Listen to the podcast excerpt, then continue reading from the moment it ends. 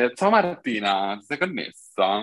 Un attimo, sono subito da lei. Sì, ecco, la mattina ci, ci distrugge un attimo, però Oggi facciamo mitologia greca, ma la prossima volta potremo spostarci ad Asgard. Mamma mia, bellissimo! Che formato splendido!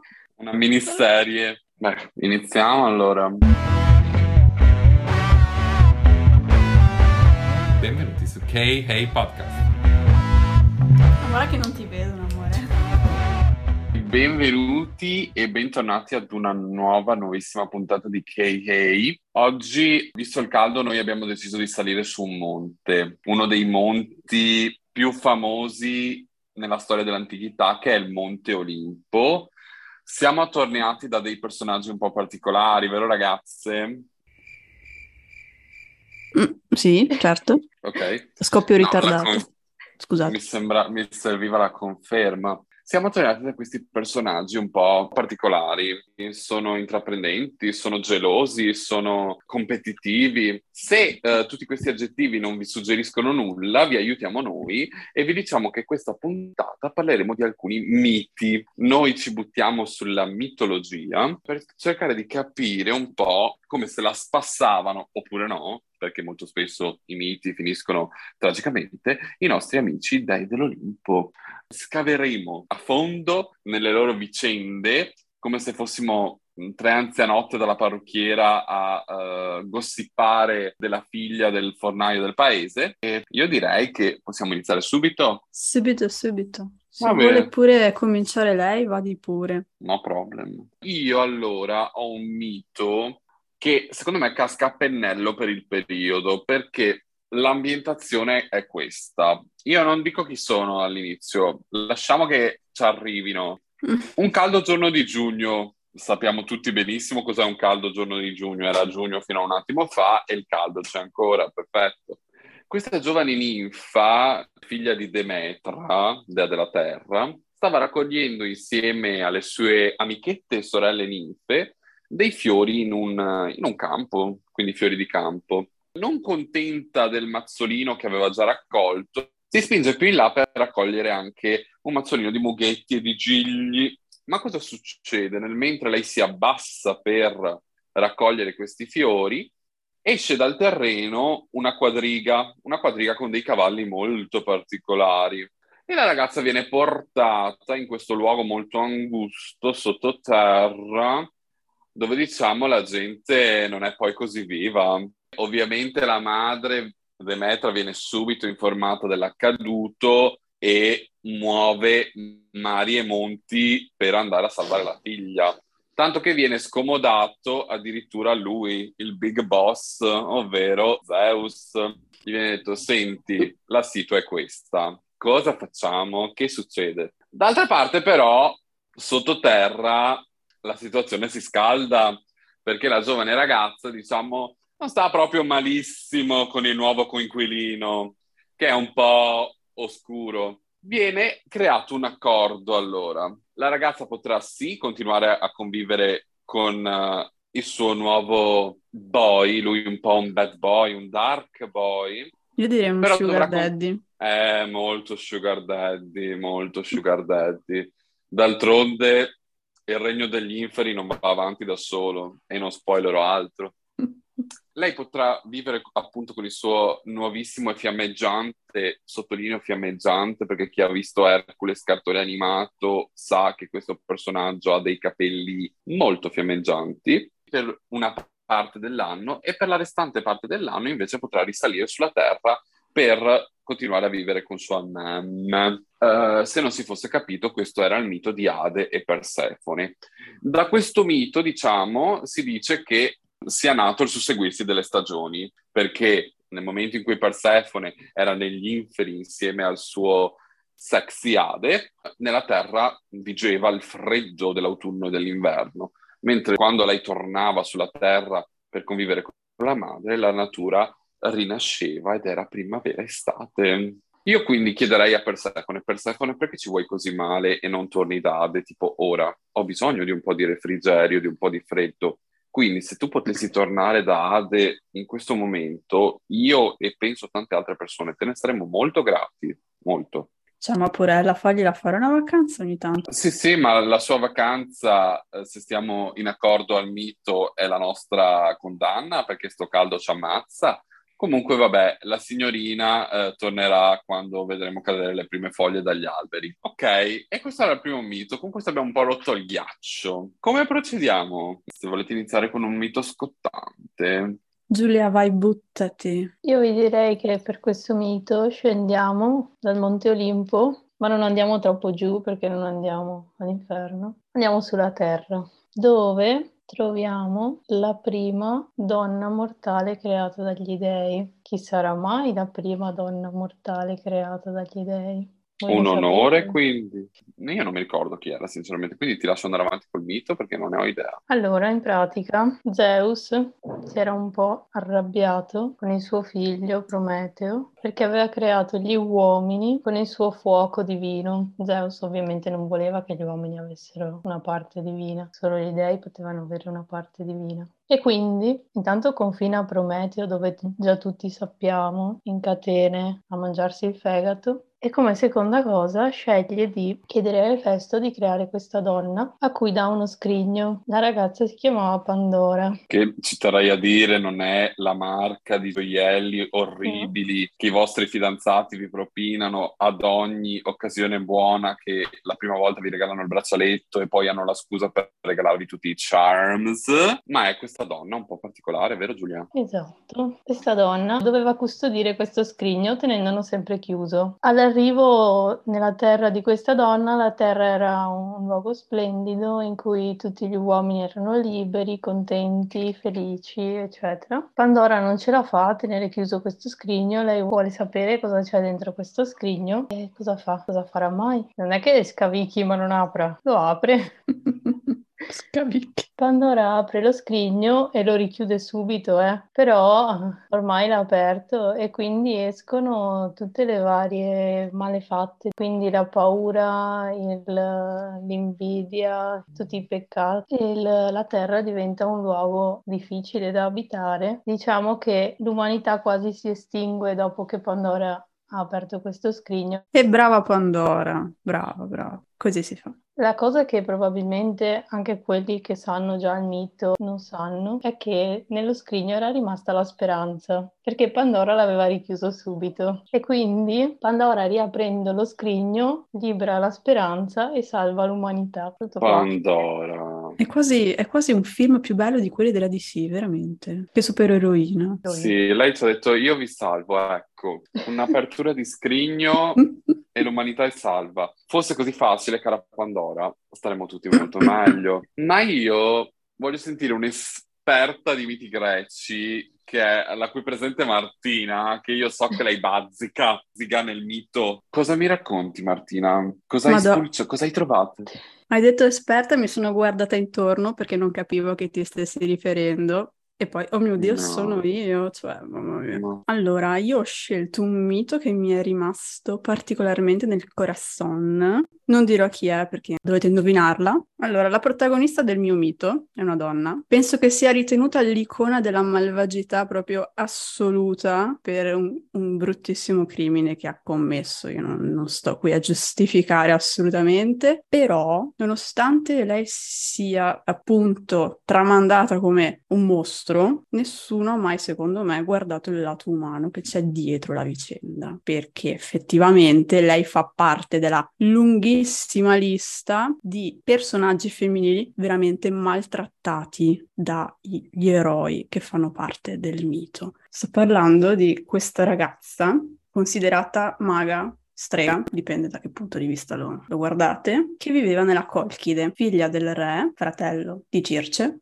Rete, lei viveva abbastanza tranquilla finché un bel giorno apre la finestra e si ritrova sta mega nave piena di argonauti, perché a quanto pare Giasone è partito per una bella missione, ha raccolto un po' di gente per andare a rubare il vello d'oro. Il vello d'oro che era appunto questo, questa mantella di montone, capra, quello che era, che possedeva il re Eta. Chi la possedeva, in teoria, visto che era un dono degli dei, acquisiva tanti poteri. Infatti anche re Eta era un mago molto potente. E così Giasone decide di prendere e rubarglielo. Ovviamente come la maggior parte delle storie simili a questa, l'eroe da solo non può combinare una cippa. Perché? Perché ha bisogno del personaggio femminile, hanno bisogno dell'aiutante, che ovviamente si innamora dell'eroe. Perciò, visto che la, il mito dice che a custodire il vello c'era una creatura potentissima, cattivissima, malvagissima, Giasone si fa aiutare da Medea. Da lì tutta una serie di, di, di vicende, peripezie, avventure Eppure, infatti, quando poi loro scappano, cioè prendono la nave e scappano,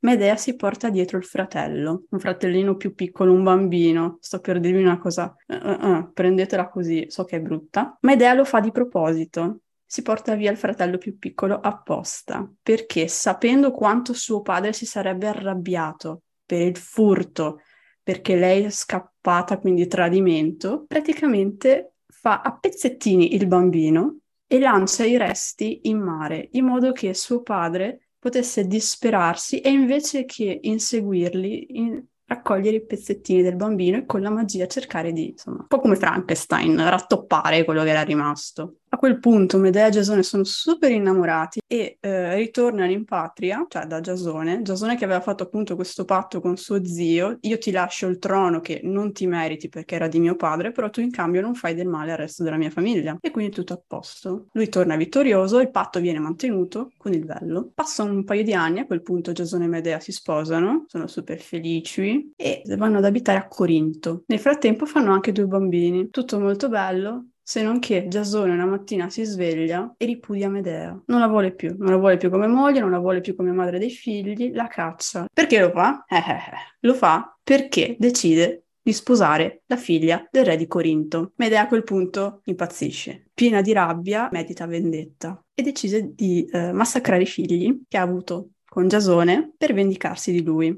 E si ferma lì, No, non si ferma lì. Non si ferma lì. Una volta che Giasone è al matrimonio con la, la tipa, la figlia di, del re di Corinto, lei eh, manda un regalo di nozze alla nuova moglie di Giasone.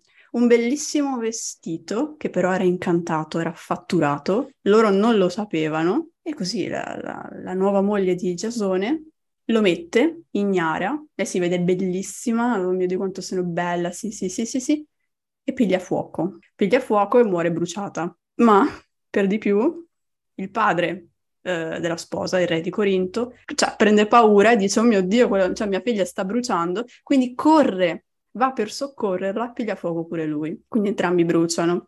Perciò Medea ha ottenuto la sua vendetta, mm, non penso che ne sia felice, è stata molto perversa, sì, però voglio dire, è stata umiliata, è stata tradita. Possiamo dire, forse sono l'unica nella storia a dire povera Medea, perché tutti la additano. Poi lei a quel punto cosa fa? Scappa. Scappa, mi pare che scappi insieme ad Apollo, perché comunque lei aveva origine divina, perciò lei era, aveva gli inciuci con gli dei, e mi pare che scappi ad Atene. E lì continua a vivere felice e contenta. A quel punto vive di mantenimento, perché inizia a sposare re, mi era in giro tanto per. Adoro, Medea alla fine si è dimostrata anche un po' una material girl, però ti dirò quello che ha detto Lady Gaga uh, dopo aver interpretato Patrizia Gucci. I don't believe in the glorification of murder, I believe in the power of women. Questo riassume tutto, tutto secondo me.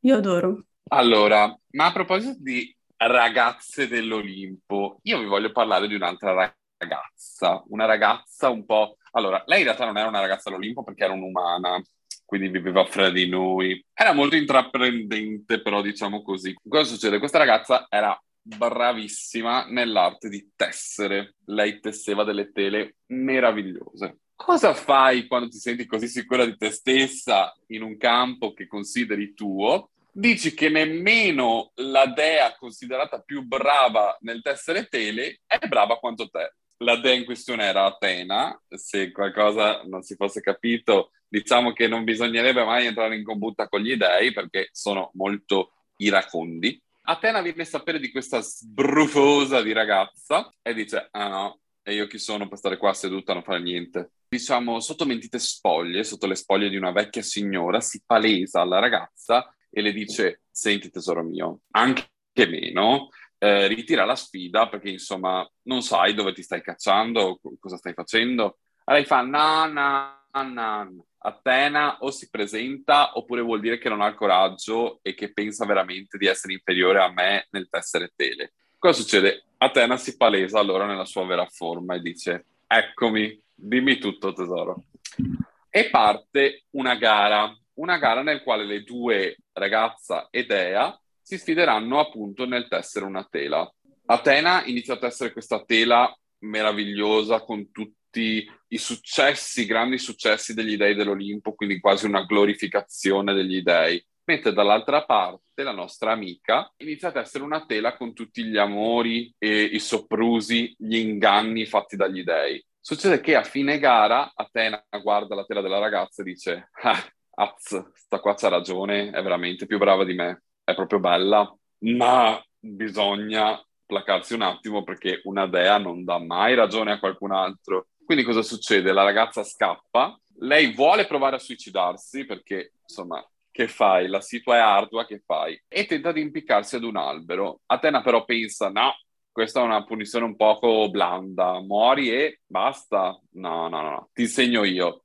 E la condanna a dover tessere per sempre e a stare a penzoloni dall'albero da cui voleva impiccarsi ma a tessere non con le mani, ma dalla bocca, perché la trasforma in un ragno gigantesco. Se non si fosse capito, questo era il mito della nostra girl Arachne, la prima Spider-Man della storia, anzi una Spider-Woman. Cioè, lei ha detto, Marvel, ok, voi arriverete fra 2000 e passa anni, intanto ci penso io. Un po' così. Lei ha aperto il Marvel Cinematic Universe senza saperlo. Però, ma che cosa hai nel cervello per sfidare una dea? Cioè, sapendo poi che sono tutti permalosi sono tutti vendicativi. Ma ah. che problema c'hai? Ma tu vuoi morire quindi? Cioè, tu proprio lo vuoi, lo desideri ardentemente? Lei, ah. lei ha detto, io la rischio. Che poi in realtà aveva ragione, era veramente più brava di lei perché ha tessuto una tela molto più bella di quella di Atena. Sì, ma sbattergliela in faccia cioè, sai... La saggezza non era un pregio d'Aracne, lei era molto, non lo so, si sentiva sicura di se stessa forse anche troppo, e alla fine, guarda, sei diventato un esserino a otto zampe che teste tutto il giorno, fai un po' te aracne. Poi secondo me non avevano questa gran paura di morire, era un po' relativa alla morte, sai alla fine sei un dio o comunque hai inciuci con gli dei, quindi... Sì, alla fine sono come, cioè, le storie della mitologia sono come i film Marvel, devi trovare esatto. il giusto incastro perché abbiano un senso, una continuità. E come i film Marvel, anche i miti greci hanno tantissime versioni diverse. Diciamo che, come ha detto Doctor Strange, il multiverso è una cosa di cui conosciamo ben poco e anche i greci forse ne erano consapevoli, ne erano molto consapevoli. Ma passiamo oltre, passiamo oltre. Voglio, io voglio risentire Giulia. Giulia, dove ci porti questa volta? Andiamo nell'isola di Creta. Una piccola vacanza. Sono già pronto, ho gli occhiali da sole, il cappellino di paglia, la crema solare e esatto. uh, un pareo. Alla mano dobbiamo portarci anche la settimana enigmistica perché sotto l'ombrellone se no il tempo non passa mai. Un e perché no? Un gomitolo con del filo. Cosa ci servirà mai un gomitolo a creta? Eh, chissà perché. Magari qualcuno deve entrare nel labirinto. Magari nel labirinto c'è un orribile mostro che sbrana sette fanciulli e sette fanciulle ogni anno. E poi anche lì, poverino, è colpa sua, te mostro. No. È successo. Ma sono gli Hunger Aspetta. Games dell'antica Grecia. Scusate, ma esatto. posso dire com'è nato il Minotauro? Posso fare questa piccola premessa? Ah, da, voglio saperlo, voglio saperlo. Perché anche questo è uno dei miti che mi ha veramente scioccata, però mi è preso un sacco, perché voglio dire, è, è, è molto strano. È successo praticamente che gli dei hanno donato un bellissimo toro bianco, anche questo come il bello simbolo di potere, eh, ricchezza, fortuna, eccetera, eccetera, a Minosse e Pesifae, quindi re e regina di Creta. Non si capisce bene per quale motivo, ad un certo punto Pesife impazzisce, a quanto pare viene colpita da una specie di maledizione mandata dagli dei che la fa impazzire perché ce l'avevano un po' con lei, perché lei comunque strega sorella di Circe, sorella di Ete, e quindi non era proprio tanto ben vista a quanto pare. La fanno impazzire e un bel giorno eh, chiede ad Edalo, che poi è quello che ha progettato il labirinto, di costruirgli una finta vacca di rame per poter guardare meglio da vicino il toro che era abbastanza sfuggente a quanto pare. Lui gliela fa, mm, non vede problematiche, dice va bene, ok, saprai tu. E lei ci si infila in posizione non consona, diciamo una regina, ci si infila tranquilla, la osserva e da cosa nasce cosa, il toro la vede, gli parte un po' di ormone e ecco, e fanno, fanno cose. A quel punto Peisife rimane incinta e non è che pensa, boh, magari non è il caso che lo tenga, no, no, no, no, no, no. Peisife mantiene la gravidanza, la porta fino alla fine, partorisce e lo tengono, cioè lo crescono un pezzettino e poi insomma da lì, da lì nasce tutto il resto della storia. Però a quanto pare Pesife resta un pochino pazza, un po' traumatizzata. Però è anche molto contenta per certi aspetti perché cioè, avere comunque una specie di mostro uomo la rendeva molto più potente, molto più temuta al, eh, all'occhio di, di, tutti gli altri paesi vicini, di tutti gli altri sovrani. Mm. Era l'accessorio in voga del momento. Chi eri se non avevi un piccolo mostro uomo? Nessuno? Nessuno? Mm. E mi pare, mi pare che ehm, lo avessero chiamato Asterio, che significa qualcosa con la stella, tipo.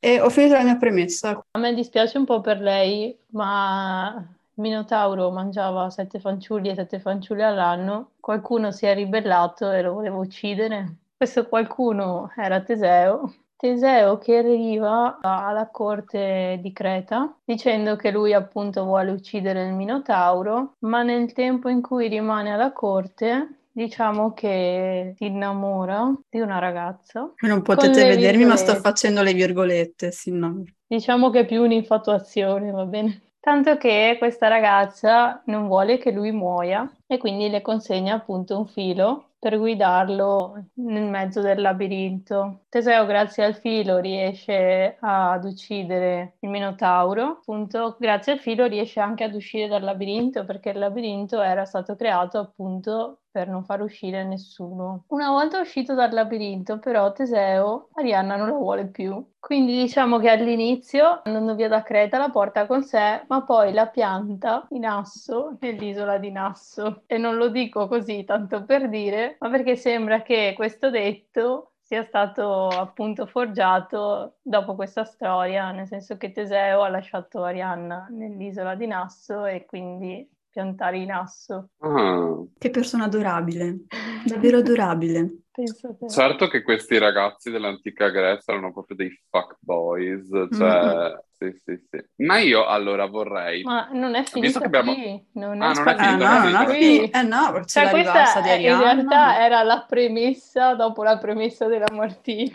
cioè, in realtà adesso Ariana è stata piantata in asso, sì, ma la storia di Ariana continua e penso che sia la storia migliore. Cioè, nel senso, sì, almeno sì. abbiamo un lieto fine. E quindi direi che posso passare la palla alla Martina, così ci racconta. Martina, dici questo lieto fine. Beh, Beh, allora, in sunto, l'isola di Nasso apparteneva a Bacco, Bacco o Dioniso, dipende insomma, mm-hmm. come vi piace di più. Allora, qui ci sono varie versioni del mito, perché ogni mito ha varie versioni, figuratevi, ma proprio tantissime. Allora, o Dioniso ha mandato una specie di sogno premonitore a Teseo, in cui diceva, leva le tende perché Arianna a me piace e me la voglio tenere. E quindi Teseo, con un po' di, insomma, di ansietta, lascia Arianna sulla, sull'isola e parte e torna a casa sua. Quindi non possiamo neanche dare la colpa a Teseo, dai, poveretto. Da qua non possiamo dargli la... no. In effetti, effettivamente no. Qua no. Nell'altra invece è che Teseo si rende conto che Arianna non gli serve più, ha fatto quello che doveva fare, l'ha usata finché gli è, gli è servito e quindi poteva anche lasciarla tranquillamente lì e tornarsene eh, appunto a Tebe vittorioso. E... Comunque, sta di fatto che lei conosce Dioniso, o Bacco, perché l'isola appunto in cui lui stava era casa sua e era solito comunque accogliere le sue adette, e, perché era una specie di luogo sacro per lui, in cui appunto si, si racconta che queste adepte facevano una specie di riti orgiastici, comunque dedicati a lui, e, insomma si divertivano tantissimo. E lei rimane lì perché poi non sa dove può andare, i due si innamorano e si sposano, gestiscono l'isola assieme e nel frattempo, mentre eh, Bacco se ne va in giro per il mondo a cercare di rinforzare comunque il suo mito e cercare nuovi fedeli, nuovi adepti, per il suo culto, cioè il culto del vino, e anche per, infor- per rinforzare le preghiere nei suoi confronti, cioè nel frattempo, mentre tornava a casa, la mollava incinta e Rihanna gestiva l'isola, faceva figli e lei viveva abbastanza felice e contenta. I due erano così innamorati, dice il mito, tanto che mi pare che Dioniso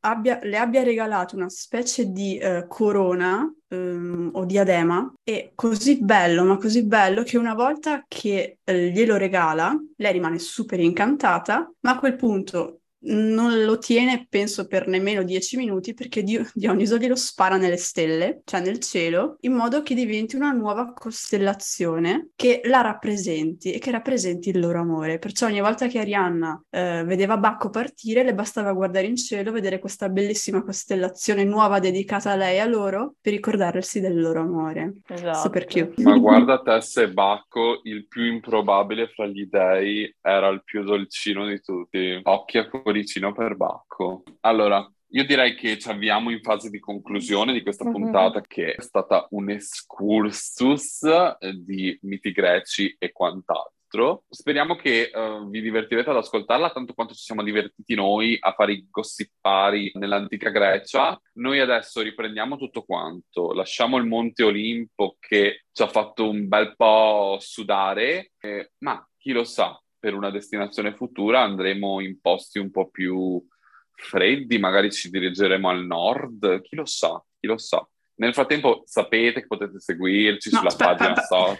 Pe- pe- pe- pe- pe- pe- dimmi, dimmi. facciamo, facciamo la rubrichetta. Dai, ci sono un sacco di libri o di canzoni che possiamo consigliare. Beh, libri finché, cioè nel senso, mh, il retelling della mitologia greca eh, è proprio il periodo dove sono in auge. Martina, cioè i titoli escono dalla bocca senza neanche buttarli fuori. La canzone d'Achille, Circe, Arianna, Calliope, il canto di Calliope. Calliope. Mm, Ma ce ne sono tantissimi. Quello, della mo- quello con la moglie di Ulisse?